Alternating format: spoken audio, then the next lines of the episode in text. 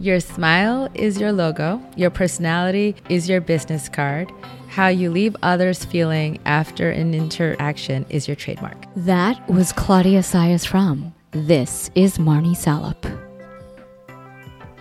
Thanks for tuning into my podcast, Marnie on the Move. Each week, I will be inviting interesting, innovative movers and shakers to join me on the show and share their story. You will discover and hear from thought leaders, experts, influencers, and entrepreneurs from the worlds of wellness, sports, beauty, fitness, fashion, and more. Marnie on the Move will feature an eclectic mix of people I know, work with, and think are generally doing cool things. On each episode, I sync up with my guests about life, career, and training, and showcase their expertise and story.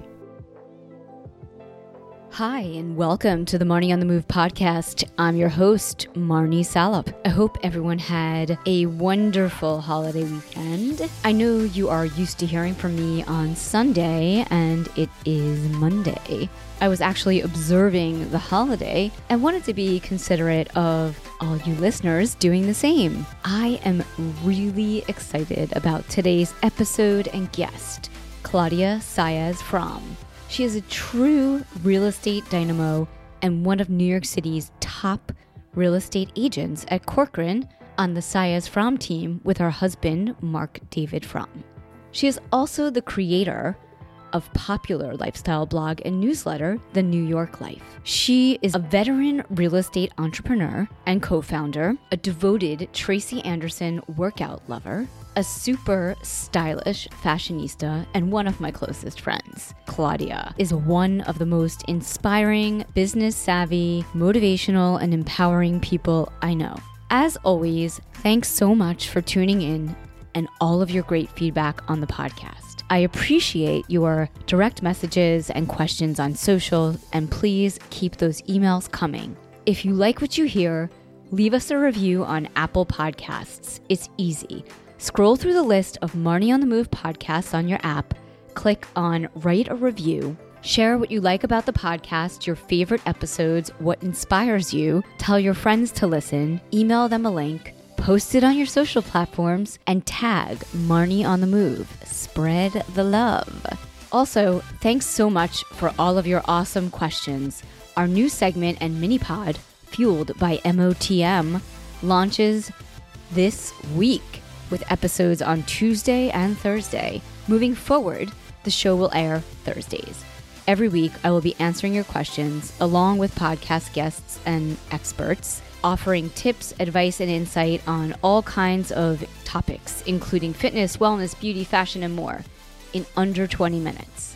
Finally, sign up for the newsletter, the download, to find out about upcoming events and summits this summer. Now, back to Claudia. In 2001, Claudia Saez-Fromm began her residential sales career in New York City. Throughout the years, she has built an excellent reputation, an outstanding track record of transactions, and strong relationships among clients and peers. She has even been a resource for major media, from WABC and New York One to The New York Times, The Real Deal, Gotham Magazine, New York Magazine, and more. In 2003, Claudia co-founded and managed the prominent real estate firm Mark David & Company, along with her husband and industry veteran Mark David Fromm. Together, they grew from 3 to 100 agents, completed 9,611 deals for clients, and became one of the top real estate firms in New York City, all in the course of a decade. Serving as COO, Claudia drove the company forward from ethical business practices, innovative management, and savvy digital and traditional marketing strategies. Claudia's broad and seasoned expertise in luxury sales, new developments, rentals, investment properties, and commercial building sales is invaluable to her diverse clientele. She is a renowned and well-respected downtown broker. Claudia knows the markets, neighborhoods, and inventory exceptionally well. Most importantly, she understands her clients' needs and offers full transparency to help them make the best decisions. Thanks to her tremendous expertise, Claudia has been ranked in the top half of 1% of more than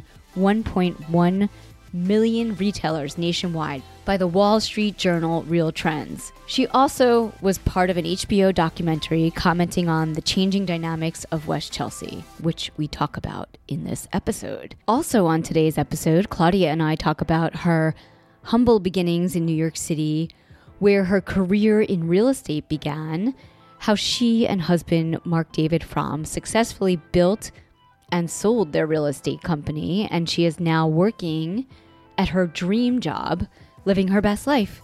We discuss her passion for fitness and the workouts that fuel her for success, the fashion, food, and culture that inspire her, parenting tweens and teens, life on the Red Line, and Hudson Yards, of course. Claudia also offers some terrific business advice and insight on living the New York life. You know, doing it all, one second at a time. Let's do it. I hope you enjoy this episode. But before we get started, today's episode is fueled by Sun Potion. I am such a huge fan of their super high quality organic tonic herbs, mushrooms, and superfoods. I have been using a variety of their transformational foods and supplements for the past 3 years. They have been major game changers for my overall health and wellness. Lately, I have been using the pine pollen and ashwagandha for hormones and balance, chaga for my immune system, and my favorite, cordyceps, for extra energy pre-workout. I simply add them to my coffee or my smoothie every day, and I'm on the move. Head over to their website, sunpotion.com, and use the code Marnie on the Move for 10% off. Now, on to the episode. You are one of the top real estate agents in New York City, with your fingers on the pulse of everything that's happening, from hot neighborhoods to emerging neighborhoods to all the top restaurants and boutiques and fashion and fitness studios. What's going on right now on the New York City landscape as far as real estate sales and rentals are concerned? I think the city is really exciting right now. You know, even though that people are like, oh, is the market going to go down even more? And I feel like it's really like at the bottom, you know, like there's a point where you're like, is it going to go even lower? Because buyers were on a pause last year. I'm like, you know what? Make your offer. Jump in. I think if you have a really good broker, you could have maybe 10%, you know, maybe a lower 10% discount or so forth. But they're not doing like something dramatically like buyers would really love, like a 20% discount, because the sellers right now, they've adjusted to the market and they're pricing their homes to sell right now. So I think that's very good for 2019. The interest rates are still pretty low for people to purchase, which is great. You have exciting new neighborhoods like the Hudson Yards that just launched last week. And it was such a wow factor because, you know, there's in the city, I think, you know, people are like, who can afford this? But the city can. There's so much wealth that goes back and forth from London to New York to Miami. Like, it's a very transient city, and people always, I feel like, come to New York and it's incomparable to any city in the world. They want a place that they call home in the city. Are you seeing a lot of New Yorkers buying in the city? You know, I see a lot of New Yorkers moving from one neighborhood to another. For instance, I've seen a lot of Upper East Siders move to Tribeca, big time. You know, and then I see a lot of people in Tribeca moving to the Financial District for better value. Right. And more of a luxury building like I am in now, like at 50 West. You know, there's right. So many people that said, you know what?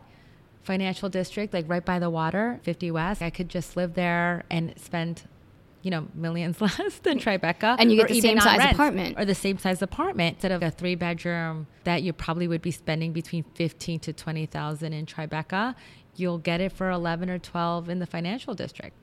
Wow, that's amazing. I know you've been working in real estate a long time. Where did your career in real estate begin? I didn't even have it planned. I found my apartment in 2001, March 15th. And then I realized that I was a lot more ambitious than the job that I had. And then I'm like, you know, how can I write my own paycheck? And then I stayed in touch with the real estate agent who found me an apartment. And he's like, you got to meet Mark and you got to come with me to City Sites Real Estate Group. And I'm like, what is that? You know, like everything was so foreign to me about real estate. And you can make your own money. And these are the commissions. And you had just, did you just graduate from college or no, what were you? I was actually, at that time, I was 29 years old. Oh, in 2001. Yeah, right. In 2001. I was, oh God, you're going to put me out there, right? But I was 29 years old. And I was dying to always live on my own in New York City. But my mother wasn't as healthy. So it took me longer, my journey, to move out. And when I finally did, I moved out when I was 29. And I had this like great U.S. Wireless. I used to work for a U.S. Wireless company, worked with the right hand of CFO. And I said, you know what, if this is this beautiful office, and I mean, this is as good as it's going to get in the corporate world, you know, obviously I'm going to be working till someone notices it gets me like 2%, you know, 5% or 10% jump, whatever it is. And I didn't want to wait. I'm impatient. So then I just decided to do real estate. And I met Mark, which is my husband right now. I passed my test August 26th. I was like so excited. And then, you know, September 11th happened. Is that when I met you? Right after that? You met me. Right before your engagement party. Yeah, you met me in 2004. You were working for Mark at the time. You were not partners yet. No, we're not partners yet. We opened up a company. So you started one of the first boutique, cool, hipster real estate companies in New York. We did. Mark David and Company. Mark David and Company. And that's when we met. That's when we met because it was so stressful. I was in that gym working out that stress. Yeah, speaking of stress. I mean, the real estate market obviously has ups and downs, but you've managed to be in this business for as long as you have and have a great career. You've been through many careers, right? Like having your own business with Mark David. And then, so tell me a little bit about where that began for you with your career in real estate, working at Mark David, and like how, where you are now. I think because I experienced 2001 and 9/11, and that was like my first time doing real estate. I think that's as bad as it gets, you know, with a terrorist attack in the city. And I didn't know any better, and I still did business, right? So when the markets go up and down, I feel like there's a resiliency in me and in the city. Somehow, like, the people in the city just gather up, and they just get up and reinvent themselves, remarket themselves. And that's the same thing you have to do for homes and for apartments in the city. You know, like, okay, this isn't working. Well, let's try this. You know, like, you always have to constantly... You definitely have to be open to change. You really have to be like a strategist in real estate, I believe, because, you know, you have to understand every angle, like where the buyer is coming from, where the seller is coming from, and really make it a win-win situation for both. And if you really understand both sides, you can really make it a meaningful experience for everyone. When you worked at Mark David, you were doing operations and you were developing programs for all of the real estate agents and sales and rentals. Yeah, and doing a website. You built, so like... Oh my God, you just brought me back to those days. I know. Like, oh my God. Claudia, I mean, you basically started a company with Mark, grew that company. How many agents did you have? We used to have over 100 agents, just about over 100. We had three offices at the time. We had one in Soho, one in 26 in Madison, and we had actually another one at an investment sales office in 26 Madison. So we had investment sales, commercial, residential, did it all. And you developed all the training programs for your agents? Programs, marketing, sales training. We would go to Tom Ferry, you know, in California. We really wanted to go everywhere where like Corcoran would go or Elliman would go. Even though we were a mid-sized firm, we would be out there getting like the best tools for our agents and so forth. So it was, yeah, it was quite a journey. It was great. And then you sold it. Yeah, then we sold it. We sold it to Town, and we had a great run there, 5 years, and then we moved to Corcoran, which we're loving it right now. And so do you miss any of that business operations, like entrepreneur? I mean, you're still an entrepreneur. I mean, you run your own portfolio business. It's great where you can, like, you know, earn a commission and it goes to the bank and it doesn't go back to the company, you know, to put, I did that. And I love really depending on myself. You know, when you're dealing with 100 agents, you know, it's, you want everybody to be a rock star and sell, but like, that's really a personal choice, right? For everybody when they get up in the morning, you know, what they choose to be like, you know, if they choose, they're going to be like a winner that day or not. When you have to depend on 100 agents to bring in, you know, like the income and the commissions, it's not like yourself. Yeah. Right. You know? And you're like not doing what you signed up for in the beginning, which is like your love of selling real estate and renting. My love of selling and meeting developers and architects and, you know, really being part of the evolution of the city and like how it's changing, the changing landscape of the city. And like really, you know, when I did development, I was also given an opportunity, you know, with these bigger companies to work with developers. And what's really exciting about that, working like on the layouts, working on the target audience for the property, working on all those things. And it just, to me, it just comes like second nature because I feel so connected to the city. It runs through my veins. Even when the market is good or bad, I could feel it more or less. It's not a lot of reading that you have to do, but if you're out on the, you know, out on the street and talking to your buyers and sellers, developers and architects, you can really see, can feel like where it's going. And that was something that you always did. I remember when we worked together at Mark David, you were always meeting with people, you were out on the street, you were on the move, talking, connecting. And then one night I got this phone call at 11 o'clock and it was like, Marnie, I took the best fitness class I've ever taken. Yeah. And for the next hour, every other word was Tracy Anderson. So tell me about, you're always first with everything. Well, I was following her for like a year via magazines and, you know, before I was following her for a year. And then one of my agents, she drops off. It was such a great moment. She drops off at my desk. Now, I owned Mark David at the time. And it was Gwyneth Paltrow and Tracy on Gotham Magazine saying they were going to be in New York. They were opening up a gym in New York. And I was like, oh my God, you know, this is the one person that really gets what a woman's body should be like and, you know, how a different workout and so forth, which I knew that that was like the answer, you know. But then it happened to be that I had an agent that was at the same day working with Tracy Anderson's assistant and Madonna's assistant, finding them an apartment. And I ended up inviting you. I know. To like... So that raw space, yes. That gym raw space, and meeting her. And then that was it. It was over for me. You know, to me, it was like, this is what I want to do. It's like my workout regime. This is my journey. And I've followed that tiny woman for 10 years now. And I've had an amazing journey with her and learning about myself, my body, and building an amazing community of women and friends. And that's where I learned how co-branding really works. Like all these women were like, first of all, they're like all great in their own right. One of my greatest friends is Suri, and she's the top lobbyist in New York City, you know, like, and I'm like, I didn't even know that, but we were just sweating it out in the Hamptons. And I loved her, and my developer introduced me to her. And it's like, it's funny, you meet these women, you have no idea who they are, what they do, right? And you love them, you know, you have no idea why you love them, or like their energy and their positive and their great spirit or whatever it is, right? And then you find out they're like the number one lobbyist in New York. I'm like, oh my God, I'm speaking to the number one lobbyist in New York City. But you know, that's what's so great about it, because it's such a transformational journey. I also think it's like an anti-aging workout because of like the heat. Like people are always asking, I actually see women that go in there that end up looking younger than when they came in. Didn't she also have a diet and nutrition? Like, was that... She does. And her diets, I mean, like, you know, we used to do like a baby food diet or whatever. Like there were some extreme things that she did in the early days. But I think she has a way more healthier approach now too. And she has like a natural you, like, and really how to like work with your own, transfer your own weight and so forth, and really be strong from within. And it's really hard. I took my friend Grace. I have to say, I've never taken her class. So no, but when you go, I'm scared. I'm going to be hooked. I know. It's like she's amazing. It's like doing acrobatics in a mat, and you don't really realize that you're doing acrobatics in a mat, but you have to really be connected to all the muscles in your body to be able to do it, you know. And it's good, what I'm saying about like doing my work too, it's like it's good mentally, because I could go in there and thinking about some deal that is like really getting on my nerves, and I'm trying to get the angle on it and making it work.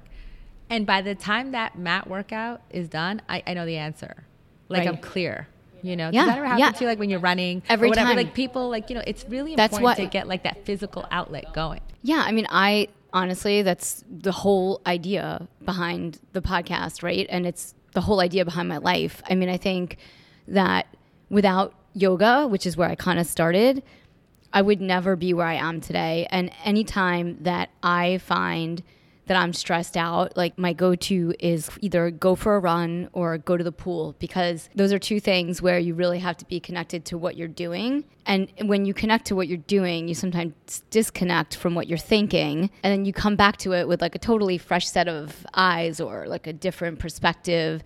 I feel like you've always been fueled by fitness. I love yoga too. I like Lion's Den. I love yoga. Yeah. You know, like that, you need that spiritual center too. It's not just physical, you know, but it's... But you can get that too from, you know, from Tracy or from running. Like yoga is amazing. I love Bethany, and obviously she's been on the podcast, and I'm a huge fan of her yoga classes in her studio. But I think also, even when we first met, you were a runner. We met through Ari, our spin instructor at Equinox. Like I feel... That was sort of how we had also connected. I think that you were super into fitness and wellness, even, and fashion, which we'll talk about. No, it's very important to have a workout routine. It seems that Tracy has been fueling you. I think everybody that's pretty much successful and happy, like the balance, right? Because you could be successful and be miserable.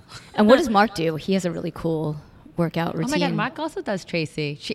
In the Hamptons, he's always in the Hamptons doing Tracy. And we're all jealous because when he does it, he like literally shreds.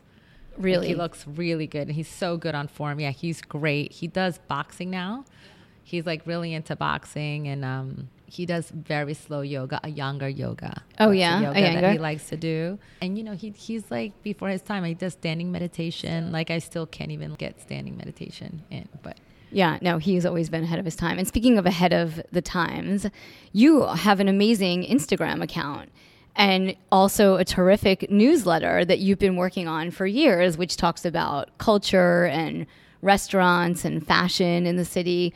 So where did that start for you? Because you were first. I mean, honestly, like when you started posting on social media, I feel like I had said, you need to do social media. And then you were like, you did it. You just like took it to a whole new level. You know what I think it was? I think it was my hunger, like I think having a voice out there, right? So for instance, when you told me about that, when we were Mark David, we were a mid-sized firm. I'm like, you know, how do you have ingenuity and compete with all the other firms? And I'm like, social media is great. Like I have another voice to put out my apartments or to put out like how I see the city and so forth. And I feel like the blog that I started in 2012 really opened a lot of doors for me. Even Tracy opened a lot of doors for me because like at that time she was pregnant with Penny. And when I had started that blog, she did this leggings line and she had 4 of her members model them. And it was on Daily Mail, everything. And there was my blog. And my blog was only like a month new, you know, but I ended up getting a lot of followers from that. And then I actually have fun with it because then it's always like... What's the name of your blog? It's my name, Claudia Saez-Fromm. And I called it The New York Life. Wow, I still have it 5 years down the road. But it's great because I give it to my clients. I'm like, listen, everything that you need to know, it's right here. It's on my blog. I have it all set. They love when they see their homes advertised there as well. What I love about my blog is I don't have to be a real estate agent in my blog. I'm just this mom, you know, in New York City. This is what I love about the city. This is what I'd like to share about the city, whether it's restaurant, which I love to eat, right? That's why we're... What are some of your favorite restaurants right now? Right now, like I'm really into Milo at the Hudson Yards. It's a, you know, the Greek restaurant, top Greek restaurant. It's so good. It's so yummy. It's healthy. You can't go wrong. Right. You could actually go there with your clients and not gain weight, you know, because it's so healthy. No, it's like really healthy. I'm sure I could find a way. Good. But before that, you know, Le Mercerie was like my hangout, right? Because I love French foods big time, and Le Coucou and so forth. And Manhattan right here in the Financial District is great. Getting my restaurant. It's great for, you know, like I always look for restaurants where I could take my clients out and have an enjoyable conversation and really connect. I think it's very important to connect because I think lots of people right now, the way they do is like text, right? You don't know what that person's going through at that time, and you're sending them a text. Do you know what I'm saying? Right. Or like, you have no idea what's happening in their day. You have no idea what's happening in their day, or an email, right? So I was like, hey, when is a good time? Because that way you both know there's an agenda to speak about. You're both relaxed. You're at a restaurant, whatever. It's not like you're at an office, you know? Like you have to, like people have to be guarded, right? Because a lot of New Yorkers, you know, they're guarded, right? Like what do you want from me? Kind of thing. Well, also like, you know, I think always a personal touch and having like that in-person communication is important. It's vital. Yeah. It's important. What are some of the exclusives that you have right now? Right now, like before I used to have a lot of high ends, and now I have, because of the market, you know, like a lot of high end hasn't been moving, but now it is, quite honestly. Like right now we have contracts out on a $20 million townhouse in the West Village, which I'll share that with you later. Hopefully, by the time this is done, we're like, it's closed, which is great. But I also have this beautiful Carnegie Hill 4-bedroom, 4-bath for 6.9. And that one has 41 showings in like 12 days, which is really great. That means that the market, if your home is like pretty much special, you know, it doesn't matter where it is, but say it's priced really well. It looks good, like when a buyer comes, like it has to be. And you help sellers do that. Yeah. We do help sellers. And if they listen to us about the price point, and then we do our awesome marketing strategy, which we do, which, you know, I love, you know, to do. It is your specialty. It's my specialty. It gets done. You know, we get traffic and so forth, but the market has definitely picked up. Unfortunately, you can't see that right now in numbers, but you will see it next month. You will get that details. Everything's hot. Right. Do you know what I'm saying? Like there's not one hot neighborhood. Like all of New York City is hot. There's different hot factors. Like, you know, I feel like right now what's really hot, the Park Row section of New York City. Like, right? Like you see all those new buildings being built on Park Row. Corcoran Sunshine has 25 Park Row. that one is actually transacting. People are loving. That's down in Fidei. That's down in Fidei. And I feel like South Fulton area is doing really good. People would, I mean, you would never imagine if you're living like by South Street Seaport, right? But now, because it's all brand new, right? It has that concert, the stage and so forth. Yeah, Pier 17. Pier 17. I mean, people love it right now. It's like, you know, like it has like the whole new mall. So that was like a big deal, I believe, like last fall when that opened up, like last, I think it was around Columbus Day. I saw all these Upper East Side moms go down to Cosmo. I think the store is called Cosmo Corso. So Columbus Day, everybody's there. All the moms from the Upper East Side to like the Avenues mom, you know, everybody is there with their kid, like checking that out. So I feel like the neighborhoods right now, it's like old New York is no longer old New York. It's no longer gritty. The gritty, there's barely any grit anymore in Manhattan. Like right, that there's was so much new development going on, right? And once you have like a good, once a Whole Foods, like in the Lower East Side, yeah, right, on Houston, what is the right? benchmark of a neighborhood? Whole Foods is like there, forget it. Like right now, I think one of the, especially being a workoutaholic, right? Like if you do Soul Cycle and you're like in NoHo, that area is electric. Yes. It is so electric. Bond Street, you know, Great Jones, that area is bleeding into the East Village. I did a deal at 32 East First, and it's like this boutique building. It's by one of the developers that I love, AORE, like Jan O'Green. We did the penthouse at 53 Green. My buyer knew that that was a great investment. And right? There's great schools over there too. Yeah, it's great schools. Like and the schools are changing. Public schools are changing. There's my son is going to 75 Morton. It's a new middle school, which is great. So I feel like the city is just changing so rapidly and at such a pace that everything is great. Nobody wants to leave. It's always moving. It's always moving. And it's always evolving, and it's only getting greater. I love the South Street Seaport. I've always wanted to live there, but we live down here in Battery Park. But I have always, there's just something, it's like old Chelsea. Like, remember when we lived in Chelsea? I miss that. I miss that edgy, sort of like you were talking about, gritty, edgy neighborhood in New York that has still that old New York feeling, but it's a little bit modern. Yeah, like you can opt in, you know? It's very hard to still have that. Like West Village still has that. You know, like, you know, even West Chelsea proper, like, has that, right? Like, you know, there's Soho has that, Tribeca has that, you know, Financial District. No, like, it's like, I feel like the Financial District and South, like, I mean, 130 William Street, another Corcoran Sunshine development. I mean, you go there and it's like, wow, like the amount of amenity space. I feel like a lot of buildings are really focused on lifestyle. They're really focused on you having the most perfect lifestyle within that building. Even this building, 50, I've never seen so much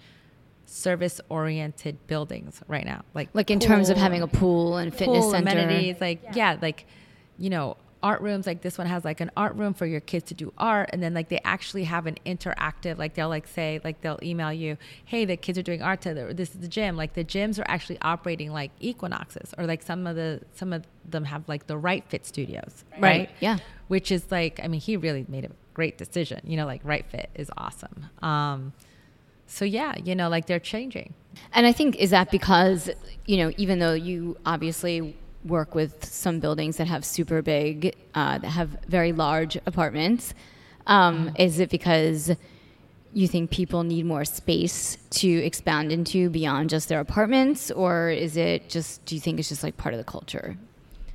I feel like people need less space now. Yeah. I feel like people are more like, you know, they're more virtual, right? They're like, I don't need that additional space. Like there's just so much to explore in the city. And then also like new developments, you know, the ones that have been transacting also, like they have more efficient spaces so that the price point is less, right? So right. They're transacting. So they're like 3 bedrooms. I don't know if you see them, like you see 3 bedrooms at 1,800 square feet, you know, versus 2,500 square feet. Right. Or because those larger ones are the ones that were lingering in the market last year. Okay. You know, which was like pretty, you know, either people just stayed put, you know, and if they wanted to move to a more of a luxurious building, they realized, oh my God, I'm not really even getting the square footage that I'm used to if I move, you know, like there's like a mix. Do you feel emotions. Like people are moving to neighborhoods based on that? It depends. Like I have a listing right now at 75 Bank, and then I also have 692 Greenwich. Right. And whenever I see buyers come through those doors, they don't want to leave the West Village. They're usually West Village buyers, and they will do anything to make that space work for them. They really come with a lot of hope, seeing if that space will work for them, because they don't want to leave the West Village, which is pretty interesting. Right. Right. I feel like, but there's also like people are like, I want to be in that building, because these buildings are that developers are doing, they can be sort of iconic, like 443 Greenwich, right? Like where all this, you know, like celebrities live, right? Like, and people are like, I have to be in that building. And they watch and they stare at it until like the numbers go down. They want to know if it's going to like negotiate or so forth. I think 443 Greenwich is pretty iconic. I think 70 Vestry is doing really well in Tribeca as well. Those are really big price points. My colleague is working on 30 Park Place, right?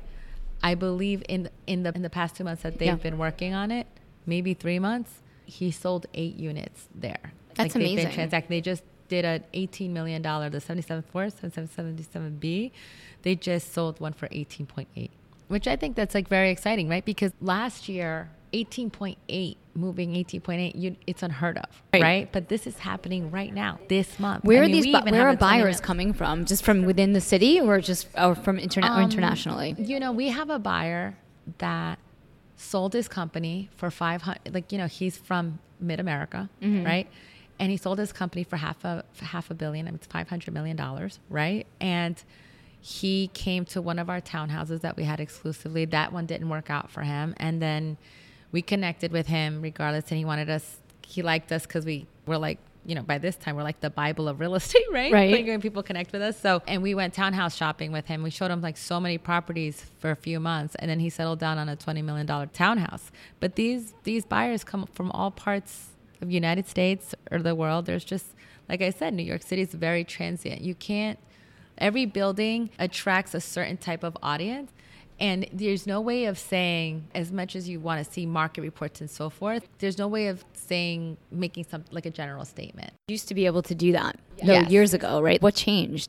I think jobs change. I think London with Brexit changed. Hey, there's a lot of New Yorkers moving to Florida for tax reasons or whatever it may be. There's still New Yorkers going to Connecticut for more space and just biting the bullet on that. But I think because rents have been really low. So people are like, you know, Do you work with a lot of people that are looking to rent apartments or mostly sales? I do a lot of both, right? I've always done a lot of both. I think, you know, if you're not open to doing rentals, you're really missing the market. You know, for instance, last year I was working with someone for 6 months. I built a nice relationship with him. He was going on his 4th kid, growing family, Tribeca, and I was showing them a rental for like $20,000 a month or whatever. And he was really trying to get his wife to like this rental because it was a deal at that time, right? And they lived in 1,600 square feet, and this was like, you know, 3,000 square feet. And I was like, you know what? The sales market is going down. Why don't you look to buy? You know, like, why are you going to rent? I mean, like, you're like a partner at Goldman Sachs. Like, she's like, okay, you know, let's look to purchase. After seeing like 20 or so apartments, you know, in Tribeca, because they really wanted to stay in Tribeca, and having a couple of offers out, nothing really felt right like 443 Greenwich. Right. After you see 443 Greenwich, it's kind of like everyone else is kind of like, you know, it's all downhill. Nothing else compares, right? It's kind of be like the creme de la creme. He ended up leasing an apartment there because he did not want to spend $12 million, you know, on a 4-bedroom, right? Well, it happened to be because we were there for so many times, and it was so annoying with the sales gallery and the sales, but we really built a nice relationship. They called me a few months down the line after he leases an apartment from the sponsor there, right? We got him a nice deal there. They called me and they're like, by the way, the sponsor is looking to unload, so we're giving apartments at a special discount. And he ended up getting an apartment in that building for $7.9. He was really happy with me. Let's just put it that way. You know, it's time, right? Like, you have to be patient, right? And you have to be time. And then I feel like this market that has been so grueling, right? Challenging. You have to really build relationships with other brokers, right? Because that's the leverage you have above someone like that's coming direct. Like, if I had a friend of mine, very good friend of mine, she bought in the building direct, got no deal, not whatsoever. Right. You know, like, sometimes it's good to work with brokers because they're on the street all the time and they know developers, you know what I'm saying, brokers and so forth. They get that leverage for you. I mean, your business it's all about relationships. And I have learned so much from from being your friend and also working with you over the years. And one of the things that always used to come up when we would, and I'm sure it still comes up, people, like regular people that are looking to buy or rent, don't realize that there is like it is a very unique and very special skill to be able to, you know, find you the right apartment and to, whether it's renting or sales, and that's your expertise as an agent and a broker, and that there is a value to hiring someone like you. And I feel like that happens more on the rental side, right? But like, well, rentals is different, right? But the, you know, like I feel like people always try to cut it out. Like they try to go direct. When people go direct, right, to a sales gallery, right? That person, that sales agent, is representing the developer, right? You know, not, and you, if you choose to represent yourself, right? You really don't have the inside knowledge at all, right? So if you're working with like an expert like me, like who has been with the developer, been with that sales agent, knows exactly what's transacting in the building, knows the inside scoop, right? I would know more or less what discount you can actually be getting. Because sometimes these directs, you end up being offensive, right? And you come, you know, you need that buffer. Also, you know the culture of the building and you know the neighborhood. You need that buffer, and you'll know what lines are coming up, and you'll know who will sell for what amount and so forth. And that's what a lot of, like, Street Easy doesn't offer you that. You know, like they don't offer you like the intel that brokers on the street have, you know, and that's really like what the gain you have. If I were looking for an apartment and I wasn't a broker, I would use the top person in that neighborhood to give me that deal. I would hire a lawyer. Why wouldn't you hire a lawyer if you needed to like debate something? Yeah, or if you needed like, to write a contract, like you hire a lawyer. Yeah, hire a lawyer. Let them take care of it, right. You know? You've lived in a lot of neighborhoods in New York City. Now we're down in Battery Park. We've kind of like... Well, you're Battery Park. I'm Financial District. Oh, yeah. Right, you're across the street. We kind of have lived in the same neighborhoods, too. Isn't that crazy? Like, yeah. I was West Village. You were like... Were you in the West Village? I was in Chelsea. Where did you first live when you moved to New York? I was so thrilled to live in this little shoebox. I lived at 102 West 80th in a studio that faced a brick wall. You didn't know if it was daytime, nighttime. You had no idea. But... I lived, because I was a runner at that time, and I lived right by Central Park, and I was fine. I would rollerblade. I had my Equinox there. I had my Planet Sushi at the time, because I loved, you know, Planet Sushi. And I was in this, like, 200-square-foot studio facing a brick wall, and I was fine. I actually starved there as well, like, you know, starting real estate. I had, like, a slice of pizza a day, and I was fine. And then I realized, you know, some clients would want to date me, take me out every once in a while, and then I'd have dinner.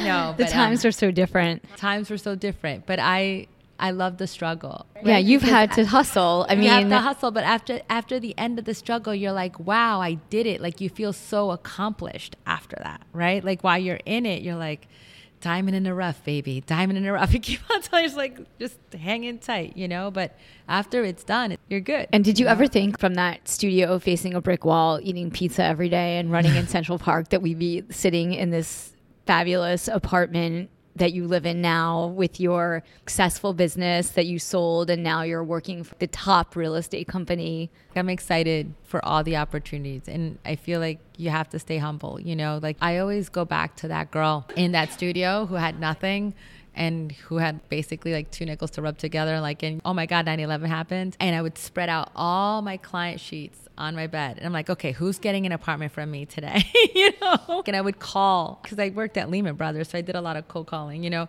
But I would call, I'm like, hi, this is Claudia. I just want to let you know they got a great apartment for you. And I would make sure they would get it early in the morning. So then by the time they would come in at 9 o'clock or 10 o'clock, I would be the first voicemail on their box, you know? And you have to have that behavior, you know? Like I always operate as if I have nothing. I don't know. That helps me. You know, everybody has their different ways, you know, but I always operate like that, and I don't take anything for granted. And even last year we had a great year and a challenging year. We're like the top agent. Then it doesn't matter, because this year you're nothing right now. Like, you know, you're back down to zero. How do you mentally get through those times where you're sitting there spreading out all your leads on your bed back to that day? I mean, I'm sure it's the same thing, just at a bigger magnitude or a different scope. Because you build your book of business, and people, you don't realize this is why it's so important, that relationship, right? So if you're And I'm sure there's a lot of transactional brokers out there like, oh, thank you, I just made $1 million, like whatever, and then and go on to the next one. Or you could be like, hey, listen, I really want this to be a meaningful experience. And I go in there like, I want it to be an amazing experience for this person. And if you go in with that mindset, you know, that more about like the process and more about like how you want the process to feel and look like versus this is going to be $300,000 and this is going to be like, you know, and a lot of people think that way. And I'm not saying there's anything wrong with that. But for me, just making sure that the process is great is my trademark. Yeah. Right? Yeah. Because like I mean, you stay in touch with people forever. I mean, and then you have your newsletter. And then I have my newsletter and I keep myself, and that forces me to be informed, right? I do things that force me to always be on top of it, right? Like, so it's kind of my accountability. I feel now you kind of do what you love. Yeah, this is authentically you. You work with people that want to work with you. You don't have to, you know, work with anyone that doesn't appreciate you. Right. And or your value. I remember when you were doing real estate and you were trying to find a way to bring your love of fashion into real estate and what you do. I said this before, like you were so ahead of the time. You're a pioneer in that you really found a way to bring all the things you love into what you were doing as your job and to turn it around. There were times when you weren't loving what you did.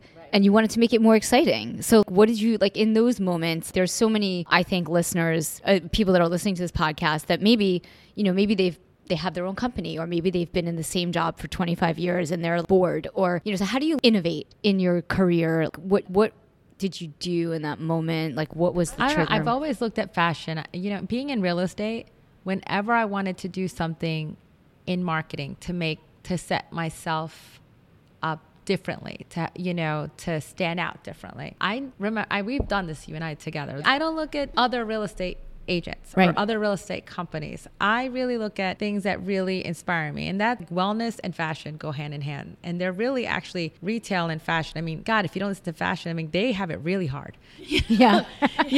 Fashion, you know, retailers. Yeah. You know, it's fashion retailers. They have it really, they have challenging experience. And I really pay attention to, also, I'm very observant, and when I go into an apartment with a buyer, I really observe it to like what gets their attention, what makes them feel like, oh, this is it, you know, like whatever it makes them feel like, whether it's art. I mean, oh my God, I went to Hudson Yards, and I was at Neiman Marcus. This is funny.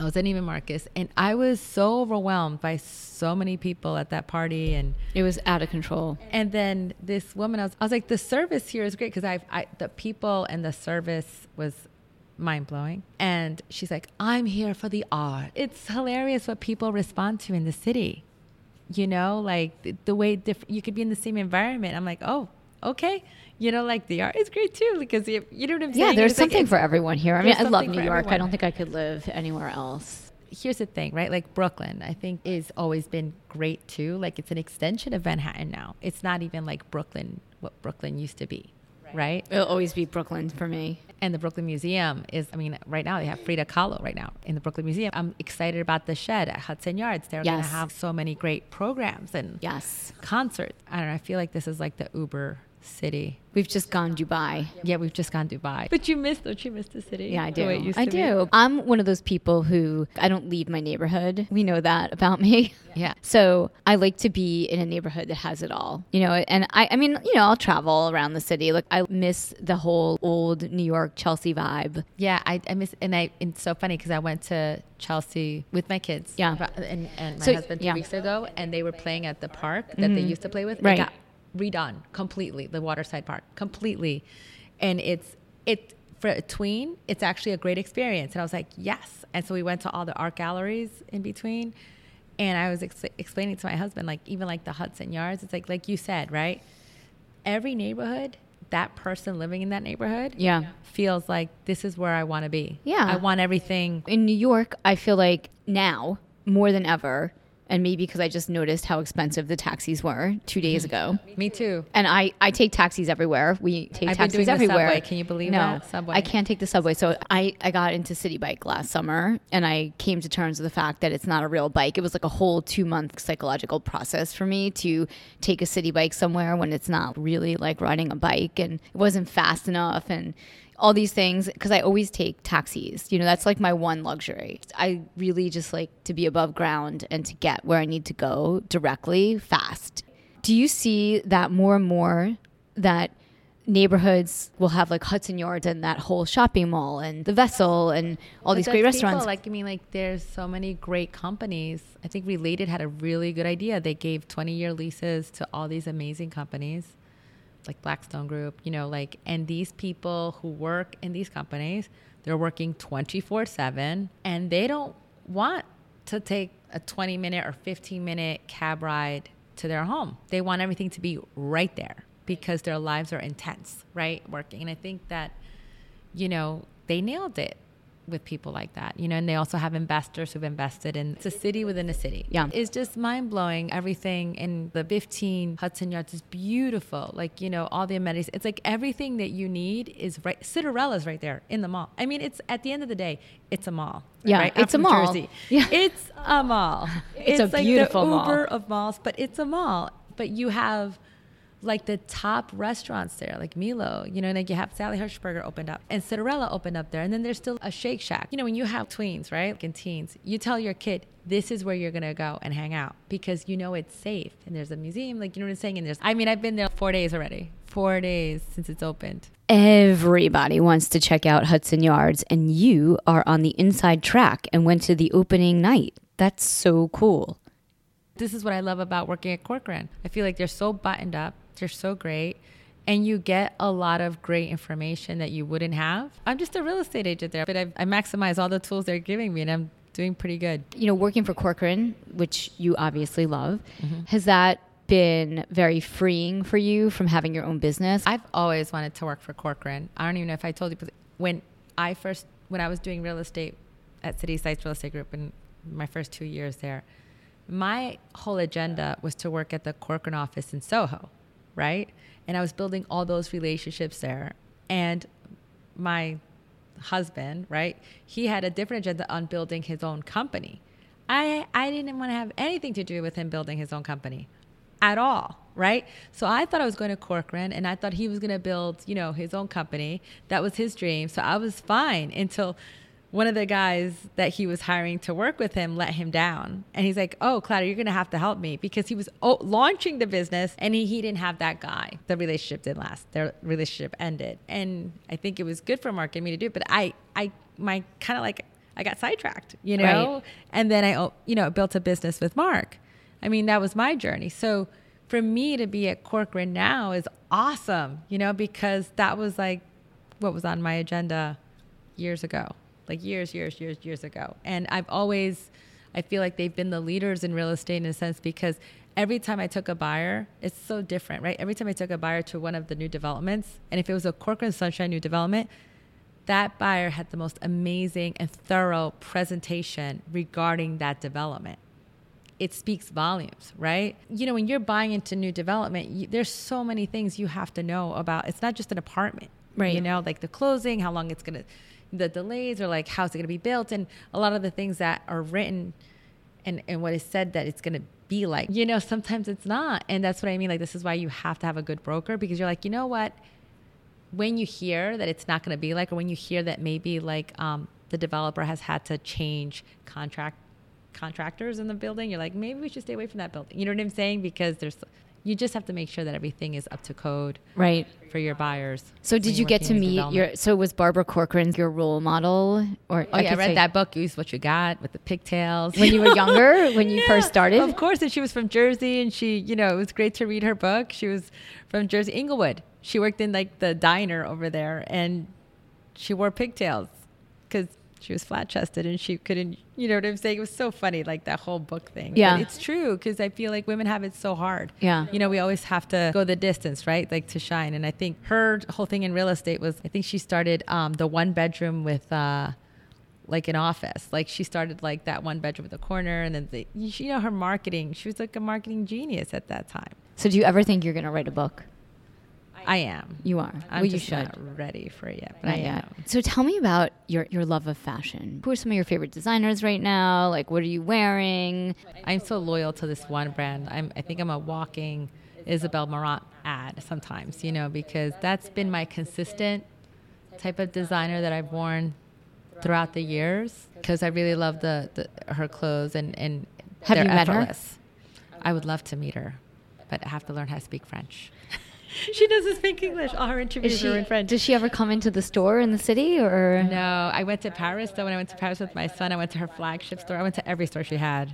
But no, I love her. I think the way she designs clothes and how she makes it so effortless and fun at the same time is great. And it just fits my vibe, it fits my personality. But, I also like to go to like Kernizabet in Soho because they have a very well curated downtown store. I'm more of a boutique shopper, mm-hmm. More like, we were talking about the Hudson Yards. I could go to the Hudson Yards and not buy anything. Because it's overwhelming. It's too much for me, to digest. But if I go to a smaller store, I could pinpoint what I like and I feel comfortable. And I love the fact that person knows me and is not like on top of me, more or less. I'm not an online shopper, believe it or not. I can believe it, actually. I like to touch and feel things. I'm not. Because you're very much about experience. Right. I mean, anyone who's listening to this podcast could hear that, but I think that's also like something that a way that you've always been is, and I mean, I'm sure you can elaborate upon this, but it's not just a transaction. It's how you make someone feel or how someone makes you feel and the experience. I love the whole experience. Like, you're right. And, I get Net Porter a lot through my inbox, but I rarely, like, if it's something, maybe I'll buy it for my client so I could just ship it and I know it's good. But other than that, I don't online shop at all. I should. But even food shopping, when people are like, oh, you're so busy. Why do you have to go to the supermarket, on your Saturdays? I mean, like, you have two kids. Like, just...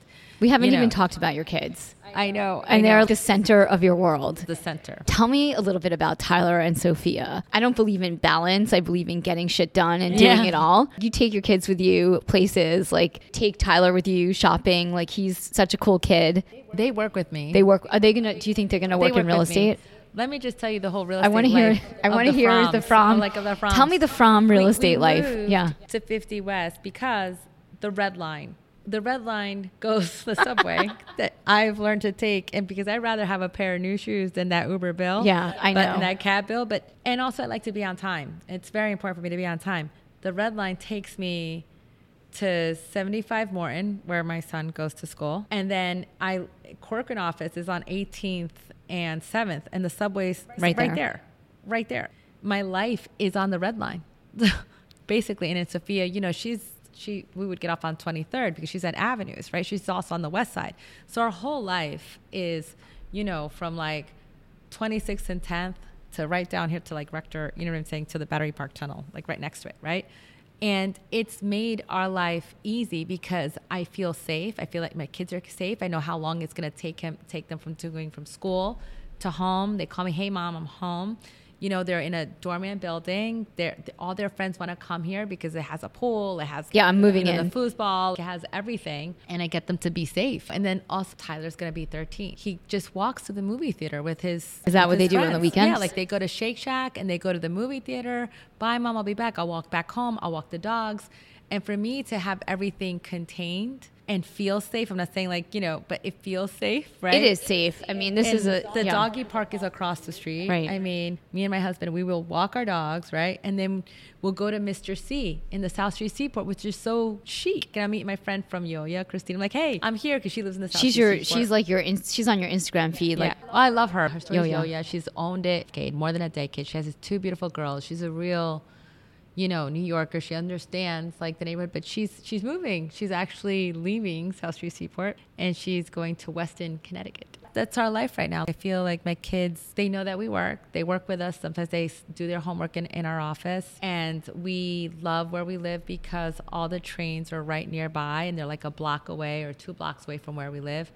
And do they take the trains by themselves now? They take the trains by themselves, which is good. They either walk, they have a... So you're not a snowplow. 5 blocks. They have like, no, but they actually have 5 blocks from their school or from their tutor, whatever it is. The maximum is 5 blocks that I see that they're walking and they're safe, right? And then they're home. That's great. That's amazing. You've got a system. You've got it down. I've got a system. How long did it take you to develop that system? A year. I mean, just moving down here, I knew that my life was I just needed to simplify. Are you going to stay down here? Yes and no. I feel like I'm going to stay here till like one of them goes to college. And then, you know, I'll buy a loft in Soho, Tribeca. I always wanted my loft. You know, so you got your job at Corcoran, and you have your two awesome kids and your fabulous husband, Mark. So next up is your loft. Yeah, I feel like I told my husband, and I feel when my kids go to college or away to college, right, it'll just be me and Mark and my two dogs, Lola and Dash, right? And I'm like, why would we need so much space? I want to enjoy my life. I want to travel. I think I have more emphasis in traveling, you know, and I rather experience the world rather than experience, because I do so much real estate, right? Yeah. Like, it's so funny. Like, you see so much real esestate, you know, like $20 million apartments, $100 million apartments. I feel like for us in our personal life, I'm a little desensitized by it. You know what? I'd rather have more of a simple lifestyle for me and travel more. Were you just in Paris? I was just in Paris, and I took my son for the first time there. Did he have fun? We had fun. It was a different experience than with my daughter, but I loved it because I got to be with him at 12 before, you know, he gets to be a teenager and forget about me, you know. So I wanted to have that experience with him, and he loved it. He loved the Eiffel Tower. It was like the biggest deal for him. That's cool. Which was nice. And all the parks. I never went to so many parks in Paris, you know, because we just want to shop. Right, right. But, you know. But you have your son, so he wants to go every park. I have my son, so I like different parks and like, you know, so that was great. Before, you know, I took my family to we've always wanted to go to Rio in Brazil, and everybody kept on saying, you know, don't go because it's, you know, it's a little dangerous and so forth.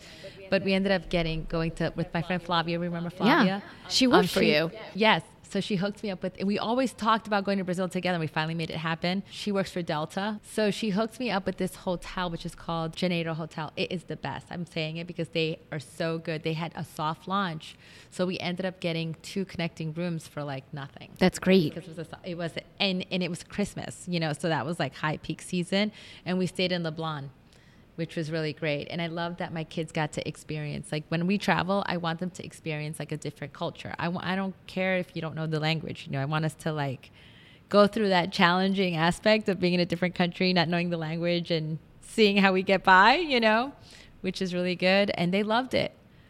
We say 7 days in Rio was awesome. And there were some dangerous parts of it too, you know, because it didn't feel so safe, but it, you know, it goes with the territory. You post a lot of travel photos on Instagram, which I love. When did you start your Instagram account? Oh my God, that was it at 2009? And how many followers do you have now? Almost 17. 17,000. 17,000? That's amazing. Yeah. And you personally do it. I personally do it. And I had hired a company like for a hot minute to do it. And the difference with hiring a company to do it, I felt like it was like double the work, because I'd be like, you know, this picture, here's this picture, here's that picture. Because it was all my content and then my captions. But then like, it's not you. It's just not you. And at the end of the day, it's really like one or two pictures a day. Right.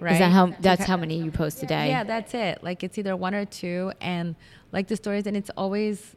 the way I've always done Instagram is like every daily experience, like instant. That's what it's supposed to be, instant, right? And like right now when people have all these apps and you kind of like post all the pictures and do the calendar, and that's the really organized way of doing social media, but it's not authentic. That's not Insta, right? Instagram is supposed to be instant, right? Yeah. It's from that moment. I don't know, kind of old school. I'll say like in the Insta. It seems like it's been like super organic for you. I mean, you just naturally... rock that platform. Yeah, I do my best. Do brands ever ask you to wear their product? Do you ever get hired to do that? They do, but that's not my agenda. I mean, first of all, like right now, it's not big enough for me to have the brands that I like, to be honest with you, you know, like, or that I live by, to hire me for anything, right? But I like when like, they're like, I saw that apartment. I'm interested in that apartment. Where, what building was this? Did you see that building? Like, I like, that's for real estate. Yeah. That's my goal. I love that. Right? I love seeing all your great photos of like really like, fabulous apartments. Restaurant? Yeah. It makes me feel good that I went to the Cut, like, I don't know, when 30 Park Place first opened, like the Cut, and I walked in and there was this huge table to the left of me. And they're like, Claudia. And then my husband's looking like, oh my God. He's like, we're here because you put it on a newsletter and we're loving it. And this is great. Right. And I'm like, great. And I sent them like, you know, a bottle of wine. You know, for the support, you know, because I felt so humbled about that, about like that they came because I said, you know, this is one of my top restaurants, you know, like in the New York Life for the newsletter. You know, that to me gives me great joy. There's so many things to read out there, right? And there's so many things to pay attention to. But I have loyal, you know, fan base that is ongoing.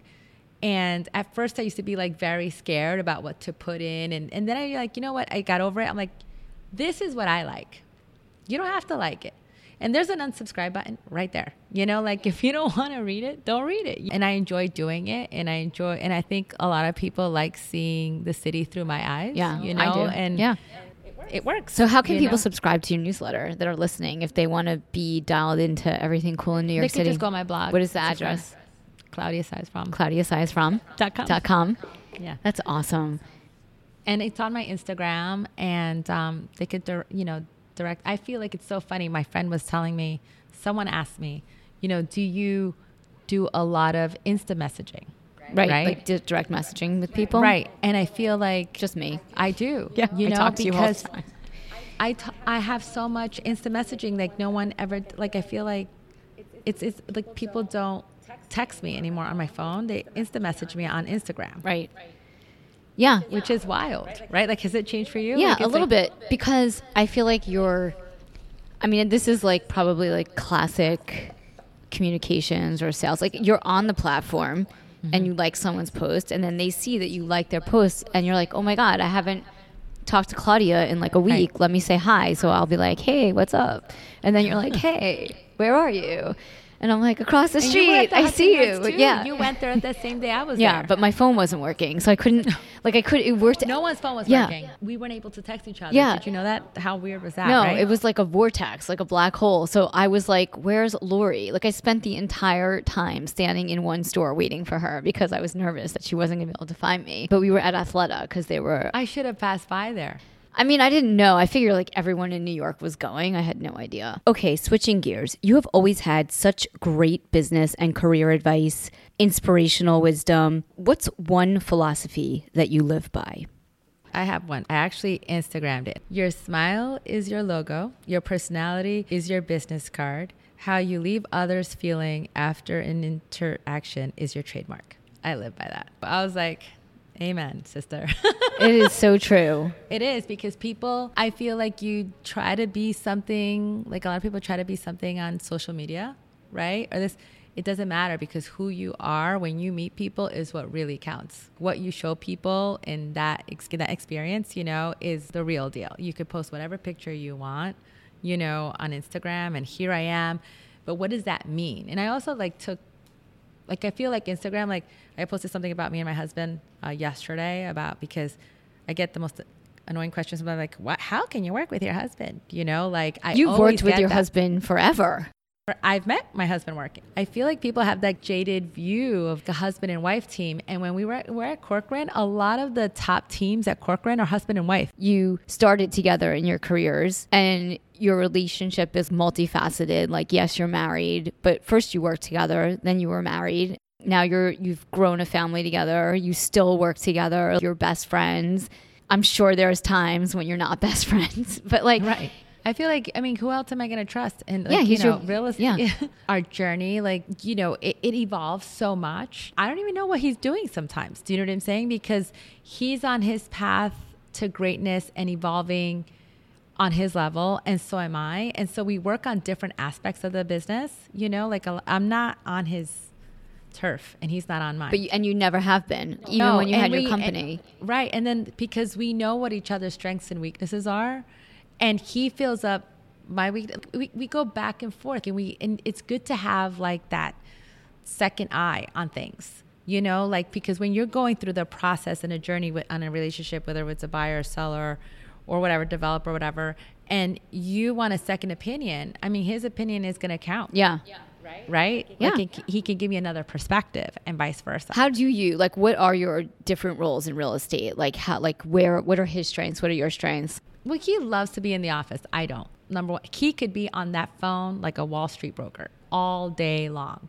Lawyers, this and that. I'm out there. I'm hustling out there, like on the street, and with my clients, I'm looking new properties. I'm the creative side of the business, where that's how I get all my marketing, ingenuity, or creativity, anything. I see what's out there, and he's more like the guy on the phone, right?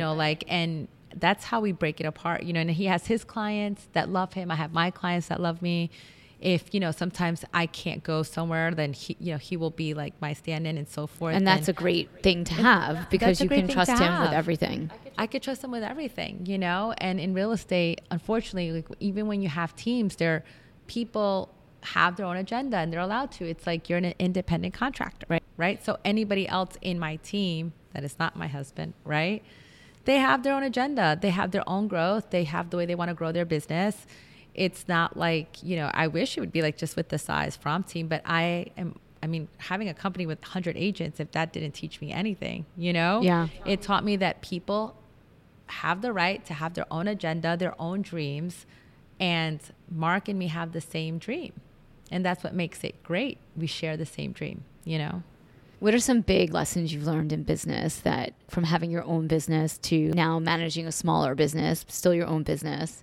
When you have your own business, your own brokerage, right? And you are building an agent up, right? And you and I went through this before. And then they leave like to a larger firm. And it hurts so bad because you really nurtured this agent to be the best. And you gave them everything and you gave them their wings and so forth. I've learned not to be upset about it. Right. That's a hard lesson to learn, like not to be attached to. To really know through the process, they're going to come in, they're going to learn and be free with it. Not be like, not think. And also it's very important, not think like, well, I'm not going to share this with this person because they're going to take it from me. Right. I don't think that way. I'm like, you are not me. Rock on. Yeah. You know, you don't have what I have and what I could deliver, and I could share everything I want with you because I want to be free. You know, I don't want to, I feel it's kind of like money, right? Like if you hold on to money tight, you will never see it come. It will never come to you, right? Like if you're like this with money, right? Like tight fisted, you won't see it grow. Like you won't have a garden. It's not in me to like not want to share all the things that I've learned, right? And how to do things better. And if people want to, whatever their intention is while they're with me, like in that journey, is where they're going to go. Yeah, I feel that way. I feel like in my business too, like, you know, you have all these great ideas. If you keep them to yourself, they're not going to go anywhere. So you have to put them out there. And then unfortunately, you have to put them out there. People take them and do other things. And that's the way doing business as usual. Yeah, doing business as usual. You know, it's really great now because we've had that journey. Our company, when we meet people now, they're like, you taught me so much. Oh, I love you. It feels really good. Okay, so you don't have the company anymore, right? But in your like agents, but like now that agent is giving you the upper hand on that development. Thanks again for tuning in to Marnie on the Move. If you like what you hear, leave us a 5-star review in Apple Podcasts. Follow us on social. Marnie on the Move for Facebook and Instagram, and Marnie Salop on Twitter. Head over to our website, marnieonthemove.com, for more info on this episode, links in the show notes, and of course, sign up for our quarterly newsletter, The Download, to get updates, deals, giveaways, and information on future events for 2019. I want to hear from you. Email me. MarnieOnTheMove1@gmail.com, and let me know what you're enjoying, what you want to hear more of. If you have questions for our guests, just reach out.